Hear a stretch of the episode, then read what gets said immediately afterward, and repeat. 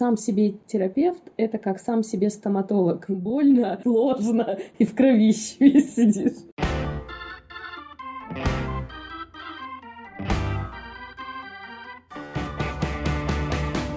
Привет, это Лера, и ты слушаешь «5 через 2» — подкаст об отношениях с работой и поиске собственного пути. Каждый выпуск — это доверительный разговор с людьми из разных профессий. Помимо работы мы обсуждаем тему взросления, осознанного подхода к профессии и поиска личной мотивации. Мне кажется, в жизни чем дальше, тем сложнее что-то менять. Но это точно не про нашего сегодняшнего гостя, психолога штата Женю Лазгачеву. Она решила сменять свою карьеру после 10 лет работы в другой профессии. Сейчас Женя практикует гештальт-подход, и она смогла очень понятно объяснить, какие бывают психологи и вообще, когда и зачем стоит идти к ним.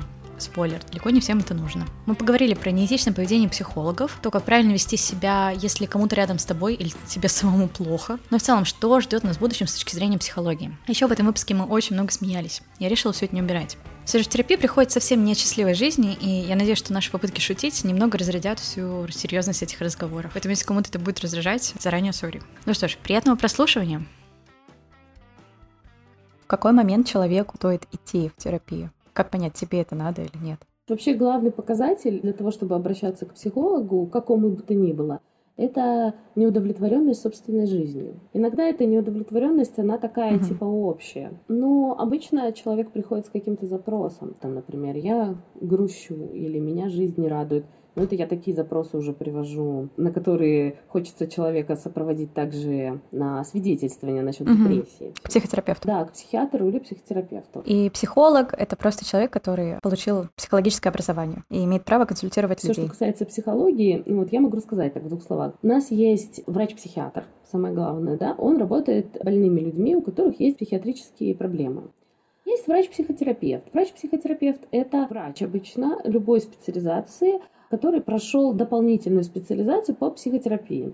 Он тоже выписывает таблетки. Ну и этот человек также может проводить словесную психотерапию. Чем она отличается от психиатра? Ну и в принципе лучше, если сниженное, прям сильно сниженное эмоциональное состояние, то есть вы просыпаетесь с утра, вообще никакой радости нет, жизнь прям совсем серая, мрачная, вставать не хочется, это вот лучше всего к врачу сходить. И дальше вам скажут, mm-hmm. то есть вы можете год, например, провести на таблетках, может у вас кризис был какой-то прям жесткий, а кто-то может посоветовать, что надо пойти на словесную терапию. Потому что ну, настоящее лечение, такое полноценное депрессивное состояние, это все-таки через словесную терапию. То есть гештальт, гемотерапия, КПТ, когнитивно-поведенческая терапия, да? Это все психологи? Нет, то, что ты произнесла, это подходы. Психолог получил, скорее всего, психологическое образование. У нас в стране психолог есть, есть психолог-консультант, например. Вот у меня образование психолог-консультант. Есть еще клинические психологи. Они также называются медицинские психологи. Это дополнительное образование, mm-hmm. такая сфера на грани психиатрии, она такая. Э, эти люди, mm-hmm. они не могут выписывать таблетки, но могут диагностировать. Когда мы говорим гештальт-терапия, mm-hmm. это скорее консультирование в гештальт-подходе. Ну, мы не можем быть гештальт-терапевтом, Потому что в нашей стране это врач. А здесь скорее консультирование в гештальт-подходе, консультирование в КПТ-подходе, консультирование в, псих, ну, в психоаналитическом, в динамическом подходе.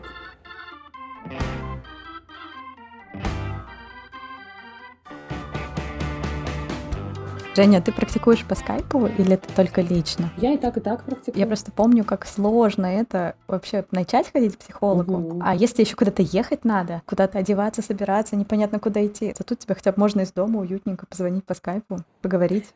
Разные бывают ситуации. Кому-то так, а кому-то из дома выбраться. Кому-то дома, может, некомфортно, да. да. Ну, может быть, у него там люди другие. В идеале-то хотелось бы конфиденциальность э, клиенту от своих близких. Угу. Мне кажется, это тоже важно, что обязательное условие для удачной консультации, это чтобы ты один дома сидел в одной комнате, чтобы тебя никто не слышал вообще. Никаких там публичных мест. Ну, конечно, да, поэтому если да. вас зовут в кафе психологом, не идите. Это развод.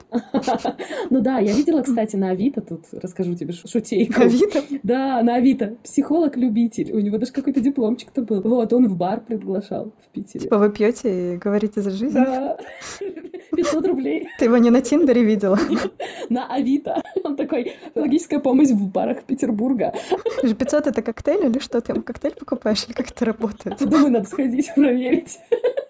Извини, а что ты искала на Авито? По запросу бар или по запросу психолог тебя будет? Психолог. Мне было интересно, как там, что, кто, кто постит на Авито. Ну, там страшное объявление. Там же реально профессии, там, типа, да, там можно найти мастера. Да. да. Ну, там прямо много, но очень страшно. Я читаю, когда описание, я прям пугаюсь. Ну, потому что некачественные психологические услуги, они существуют. Что тут греха таить-то? Мне кажется, здесь еще важно сказать, что есть некачественные, есть всякие шарлатаны, вот как, э, ну, наверное, в парапсихологам нужно понимать, что вы там не на терапию идете, а в бар потусить и пообщаться о жизни. То есть, в принципе, если вы и хотите пойти потусить в бар, э, ну, с чуваком, идите. Если вы хотите найти терапию, то это не то. Вот. А есть же такая тема, что если тебе психолог как человек, как личность не подходит, то, ну, просто такое бывает. То есть ты с ним общаешься, а тебе, ну, не прет. У тебя там какой-то блок стоит. Вот кто-то не может, например, с психологами, не знаю, если ты девушка, не может с мужчиной работать, если мужчина не может с женщиной, тебе нужно mm. именно твоего пола, там какой-то ну, блок. Есть такая история, да. Ну, честно говоря, тут э, много вопросов к ней возникает. Но очень важно, если вот вы клиент, то это очень важно, конечно, чтобы вам было комфортно с психологом. Ну, то есть, может быть, действительно бывает так, что приходит клиент, видит психолога, а психолог очень сильно похож там на его троюродную бабушку. И это причем мужчина, что наводит на особые вопросы. Это как бы такой, типа, чё? А вчера, знаешь, я ходила на одну обучалку, и мы там отрабатывали кейс «Флиртующий клиент». И это было тоже очень смешно. И что делать? Ну, флиртовать с психологом нельзя. Ну, хотя нет, смотри, это же как раз, может быть, у кого-то такой механизм стоит, что... Конечно. Со всеми надо флиртовать. Да, это да. как раз, это прямо диагностическая информация, прям много mm. здесь информации. Даже если к вам пришел там вы девушка, например, к вам пришел симпатичный мужчина, и он с порога сказал, типа, вы мне нравитесь, пойдемте лучше в бар. За 500 рублей это тот самый мужчина. Завита. Да.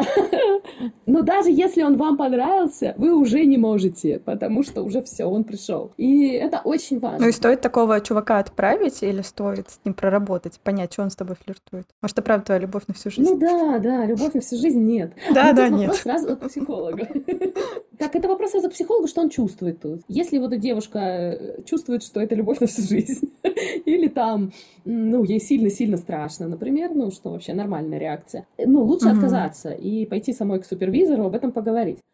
Но вообще это есть поле для работы. Если uh-huh. у психолога все в порядке в этом месте и там, не пугается, можно поработать с этим мужчиной неплохо. Но, конечно, нельзя с ним флиртовать.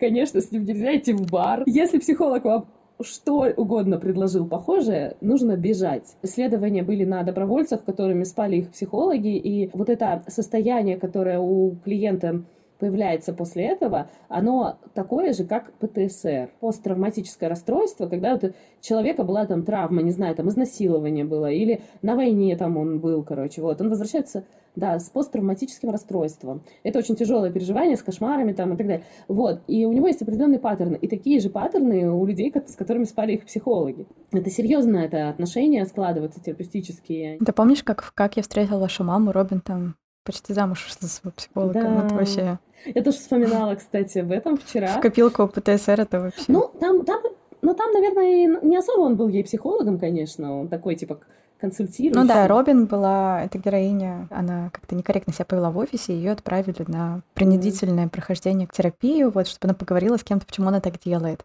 И она на этих встречах говорила обо всем, кроме самой ситуации, вот. И потом в итоге начала встречаться с этим своим а, терапевтом. Да, ну тоже не очень, конечно, история. Я когда пересматривала, как я встретила вашу маму, ну, это довольно старый сериал, начал выходить, по-моему, в 2007 году, в общем, давно. Большая часть ситуации и многие герои, которые там когда-то воспринимались как положительные или как что-то смешное и вполне, ну, сказала, сказал, ну, сделала и сделала. Сейчас ты это смотришь и думаешь, как? Mm. Почему? Это же так дико. Ну, вот какие-то вещи. И то же самое в «Друзьях», да? То есть есть какие-то фильмы, сериалы, которые старятся, да, через какое-то время очень хорошо, а какие-то совсем нет. Тот, тот же Барни, «Как я встретил вашу маму», ну, вообще такой трэш. Ну, с одной вообще. стороны, он, конечно, трэш, с другой стороны, это... Если смотреть на это как на развлекательного персонажа. Нам же его преподносили как... Э, ну, там единственный был со стабильной работы, по-моему. У него там были какие-то хорошие, хорошие, ну, как хороший персонаж. Ну, тут замечу, что остальные участники этого сериала, ну, в смысле персонажи, они его всячески опускают. Да, у них такие ужасные отношения, его там бьют постоянно, и ты такой думаешь, как, вы же друзья, зачем вы его вообще бьете? Там был спор на пощечину, такой трэш. Или вот эта Лили, она же преподносится как идеал жены, я не знаю, как, ну, вот у них там строятся отношения, что Лили, она в отношениях с Маршалом, и они такие как бы идеальная пара, они проходят через там проблемы, но у нее все отношения со всеми ее друзьями и ее отношения с Маршалом с ее мужем будущим, да, они строятся на какой-то манипуляции. То есть там выясняется, что она просто сидит и манипулирует всеми, всеми, всеми, чтобы как-то вот себе, не знаю, выживать. Но это вообще тоже такой Интересный герой. Ты знаешь, мне кажется, довольно неплохо показано в сериале. Они прям специально как будто показывают таких с проблемами людей. Показывают и вот личностный mm-hmm. рост, и как mm-hmm. они проходят через это все. Но, конечно, mm-hmm. немножко нереалистично в плане того, что они почти не расстаются, там они продолжают оставаться друзьями. Но это такая, знаешь, иллюзия про то, что mm-hmm. найдешь таких людей, которые будут принимать тебя таким, какой ты есть, даже если ты совсем трэш-трэш. Но, может быть, и, может, и не иллюзия вообще зря я так. Но это такое, знаешь, это скорее мечта такая, да, чтобы тебя принимали таким, какой ты есть. Даже если это прям совсем не очень поведение.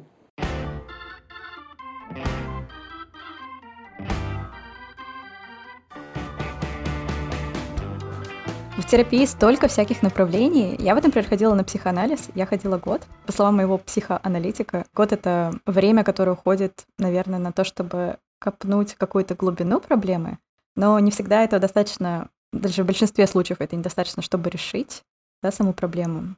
Вот. Но это его, конечно, субъективное мнение. А у тебя как? Вот что ты думаешь с гештальт-терапией? Какие примерно таймлайны? Ну, таймлайн такое понятие очень относительное. Вот. Что касается того же психоанализа, это такая очень глубинная терапия. Там проникают в твое подсознание, в твое прошлое, находят в прошлом все твои причины, там, причины эти каким-то образом устраняют, и дальше тебе становится лучше.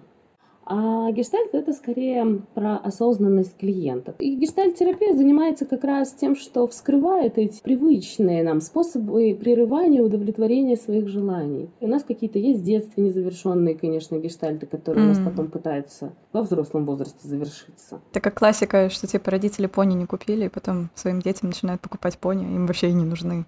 Это да. как это на детей проекция. Нет, это хорошо, если пони. А так-то обычно там ну, да, да, да. школу пойдем. Или акробаты, модели, вот это вот все. Ну и это тоже, да, это тоже все осознается, если человек, конечно, хочет этого. Это самое важное условие mm. для любой mm. терапии. Есть такое понятие awareness, mm-hmm. не уверена, что его правильно произношу. Awareness. Да, оно такое, как бы даже звучит так протяжненько немножечко. Mm-hmm. Оно про такую внутреннюю осознанность, когда включается и тело, и эмоциональная составляющая, и голова, то есть это вот все, что есть в человеке. И вот в этом месте, когда терапевт и клиент разбирают, что между ними происходит, вы как бы проясняете, что у вас тут происходит, что я сейчас чувствую, что ты, где это рождается в теле, где это рождается в голове, как это все продолжается, это делает человека более осознанным.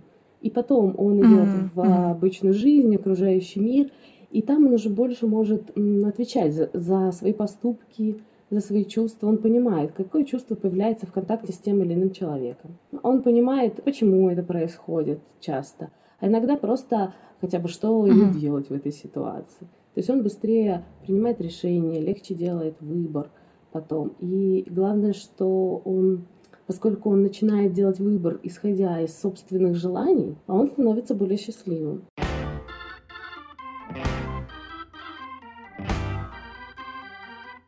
популярное клише о том, что да можно не ходить к психологу, можно самому во всем разобраться. Я сейчас книгу прочитаю, все там сам себя отгештальтю. Слушай, ну есть всякие техники самопомощи. Как с тревогу снять?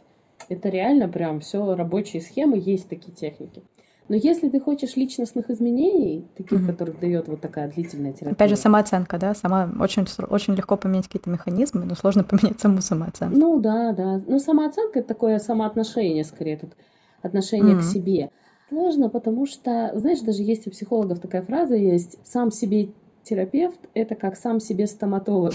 Больно, сложно и в кровище сидит. Очень хорошая метафора. Ты даже квалифицированный стоматолог сам себе не поможет. Также и с психологами. Почему психологу нужен другой психолог? Потому что ты сам себе не поможешь. Потому что у нашей психики есть защиты. Вообще, а, когда говорят, что типа психолог может навредить, это очень сложно. Ну, то есть это должна быть прям очень длительная терапия или вот эта ситуация, когда терапевты спят со своими а, клиентами, пациентами. А, кстати, дружить с психологом. Да, тоже вредно, может навредить, да.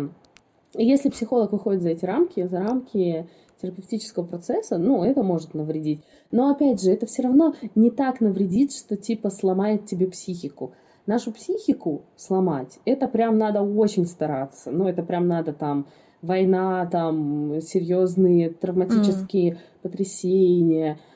Пандемия. Пандемия может сломать?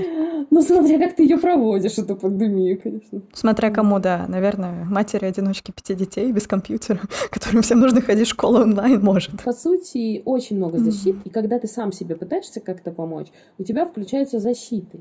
И поскольку у тебя нет человека рядом, который бы тебе как-то на эти защиты реагировал, твои видел, особенно если он квалифицированный специалист, он их хорошо распознает и знает, mm-hmm. что с ними делать. Иногда там психика хочет сохранить то, что уже не надо бы сохранять. Да. Опять про те же mm-hmm. установки, да? Какие-то, которые у тебя есть, mm-hmm. просто с ними удобнее жить. А поменять ее или, не дай бог, убрать, это же вообще может, это несущая установка. Как же ты будешь завтра просыпаться? Конечно, не получится самому прям вот взять и... Ну, или какое-то событие, наверное, должно произойти, прям какое-то большое, чтобы тебе... Ну... ну да. Почему в этом плане к психологу лучше ходить, чем через жизнь это как-то менять? Да, потому что это все-таки, ну, жизненное событие.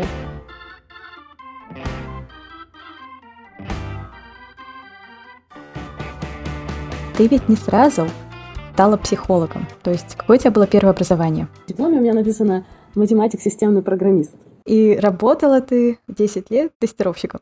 Вот, и как ты решилась вообще меняться после... То есть, когда тебе уже больше 30 лет, мне кажется, не каждый вообще решается пойти и учиться чему-то новому. Во-вторых, вообще начинать практиковать, начинать новую карьеру, считай. Ну, как? Эм, хотела очень сильно. Это такое мое очень старое желание. То есть еще в подростковом возрасте я хотела но потом так не сложилось, и вообще это был там 2003 третий год, второй год, и Сибирь. Мне кажется, да, тогда, ну, если ты говорил, что я хожу к психологу, ты говоришь, что, псих? То есть ты хотела с детства быть психологом, ну, не с детства, там, э, с подросткового возраста. А почему ты хотела? Ты не помнишь? Я помню, что я говорила об этом маме, ну, тогда это же было, вот это сейчас люди знают, что есть психологическое консультирование. Что это деньги, что это а работа, а, да. Хотя, знаешь, тогда это, наверное, тоже было, может быть, там в Петербурге, потому что это, естественно, когда у нас угу. а, Советский Союз распался, вообще Советский Союз же зарубил весь психоанализ на корню. Да? У нас же была такая прям крутая школа, вообще основатели поведенческих всех подходов, они здесь. Это и Павлов, ну, Павлова все знают. Да, да, собака Павлова. Там и Бехтерев, и Выгодский, и очень много. Но это были такие теоретики. Вот. И, и психоанализ офигенно просто вписался в угу. Советский Союз там где-то. Как теория манипуляций? Нет. Сталинские репрессии. Ну вот, а Сталин-то это и завернул все, потому что нефиг. Вот. Потом вот теперь там что-то появлялось, но тоже завернули. И психология стала такой обслуживающей такой структурой, для ну, идеологии, потому что не может быть и идеология, и психология, ну, как бы угу. в том виде... Ну, и прикладная, и теоретическая. Да, то есть, угу. ну, она теоретическая осталась, то есть изучали там какие-то поведенческие аспекты, использовали, наверное, на благо идеологии. Вот потом, когда это все дело перестало в нашей стране происходить, начались 90-е, вот российский гештальт, он существует, конечно, с 90-х годов, но это был, конечно, Питер, там, ну, Москва, может быть. Там, где я жила, об этом, конечно, никто не слышал. Ты из Барнаула, да? Да. Наверное, подростку. Мама, я хочу быть психологом. Кем? Да. Мама такая, что? Будешь инженером. Она говорит, ну пойдешь, потом поучишься. Ну смотри, взяла и пошла. Да, но мне много лет, конечно, на это потребовалось, и терапия тут сыграла не последнюю mm. роль. Ну, моя специальность это, конечно, очень удобно, комфортно, и, в принципе, в любой момент я могу найти специальность работу. тестировщика. Первая, да, моя специальность, да. Угу. Ну да, тестирование IT это очень востребовано, особенно, мне кажется, в России сейчас. Кстати, про работу тестировщиком целых два выпуска, несмотря на то, что это мой девятый эпизод. Второй выпуск с Юлией Ершовой. Там мы говорили больше про тестирование ПО и вообще про ее карьеру. И вот буквально перед этим еще был выпуск с Сашей Кучеренко про тестирование в видеоиграх. Переквалифицироваться в психолога — это, конечно, непростой путь. Но это как-то мне как-то больше по сердцу. Вот как сказать. Это когда ты любишь свою работу, это, конечно, особенное ощущение совсем. А как ты думаешь в целом, Какие качества нужны человеку, чтобы работать психологом? Мой учитель мне как-то сказал, что у меня есть два качества, чтобы работать психологом. Это высокий интеллект и интерес к этой теме. В тестировании тоже очень нужны, как видишь. Если вы работаете тестировщиком, вам все интересно. Да, если вы работаете в IT, то эти два качества вам тоже просто необходимы. А что помимо этого? Как ты думаешь? Наверное, какая-то эмпатия, нет? Вот это вот желание понять, помочь. Или это... Да, слушай, ну вот тут интерес — это очень важная такая часть. Э, это про то, что mm-hmm. тебе интересен внутренний мир других людей. Тебе интересно слушать другого человека. Интересно, как mm-hmm. у него там все устроено. Мне кажется, в подкастах вот то же самое. Можно без высокого интеллекта, в принципе. Нормально. Чем глупее шутки, тем лучше. Ну, отлично. Ну, ты знаешь, чтобы шутить глупые шутки, нужен очень высокий интеллект, надо сказать. Ну, про очень не знаю. Ну, Зачатки, наверное.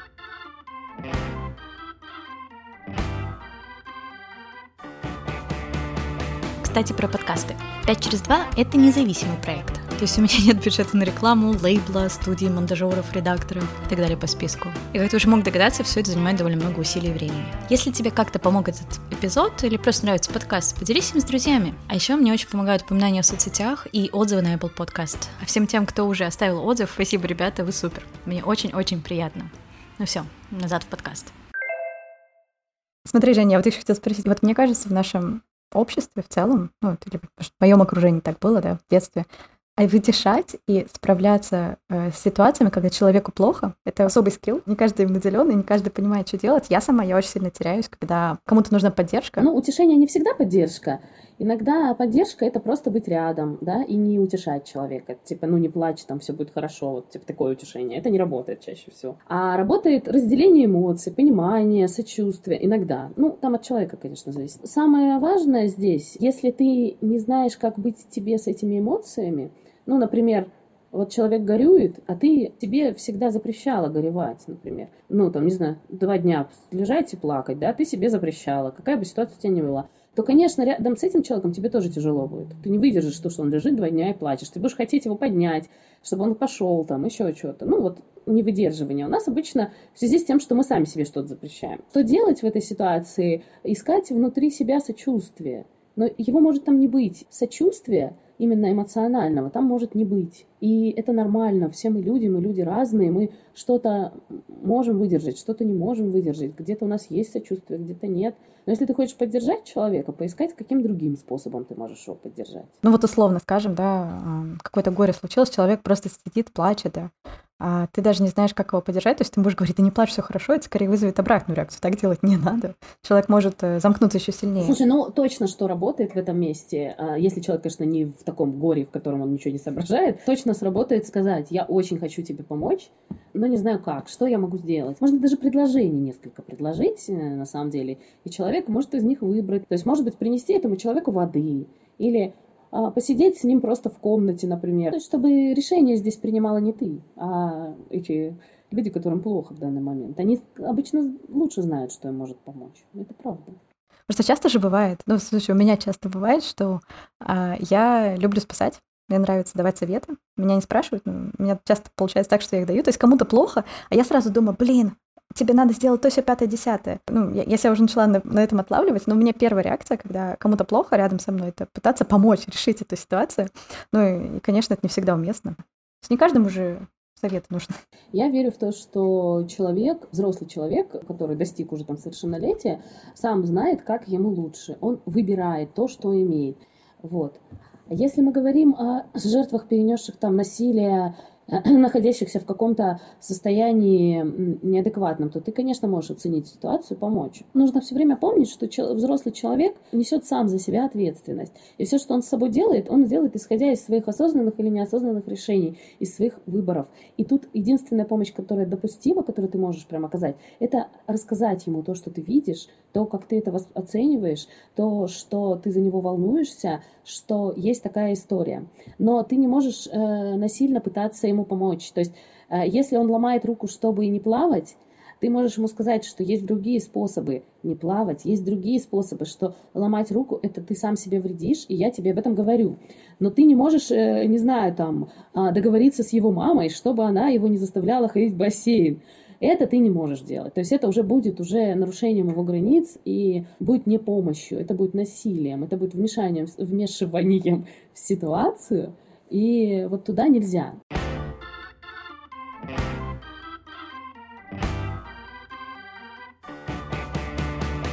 Как ты думаешь, как в будущем профессия будет вообще развиваться?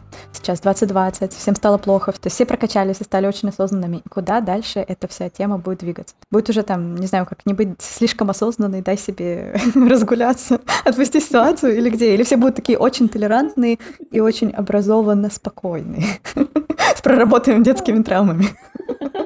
Ну, слушай, осознанность ни в коем случае не подразумевает толерантность и спокойствие. А, то есть можно быть осознанно агрессивным. Конечно. Агрессия — это такая важная часть нашей жизни. В нашей жизни любые цели, достигаторства и так далее — это все естественно, с использованием агрессии определенной происходит. Агрессия — это такое движение вперед. Поэтому нормально злиться, если кто-то твои границы задевает. Толерантность, конечно, это интересное очень понятие. Это скорее про то, что э, ты понимаешь, что люди от тебя отличаются, и они могут быть другими. И за то, что человек другой, ты на него не нападаешь. Это важная конструкция. Конечно, это не подразумевает, что ты пошел с ними дружишь там, например с этими другими. Это не подразумевает, mm-hmm. что ты со всеми очень милый, вежливый, корректный и так далее. Это подразумев... осознанность mm-hmm. подразумевает, что ты можешь быть таким, каким ты хочешь быть. И ты любишь тех людей, от которых у тебя ну, удовольствие от того, что ты их любишь. Если человек э, тебя раздражает, ты вот чувствуешь от него раздражение, но ты можешь uh-huh. продолжать его чувствовать или выразить каким-нибудь образом. И это тоже осознанность, это тоже украшает нашу жизнь. Uh-huh. Отвечая на твой вопрос, очень радует, что сейчас э, есть такая, знаешь, даже фраза «психологическое здоровье ребенка начинается с, с терапии его матери, начатой за два года до его рождения».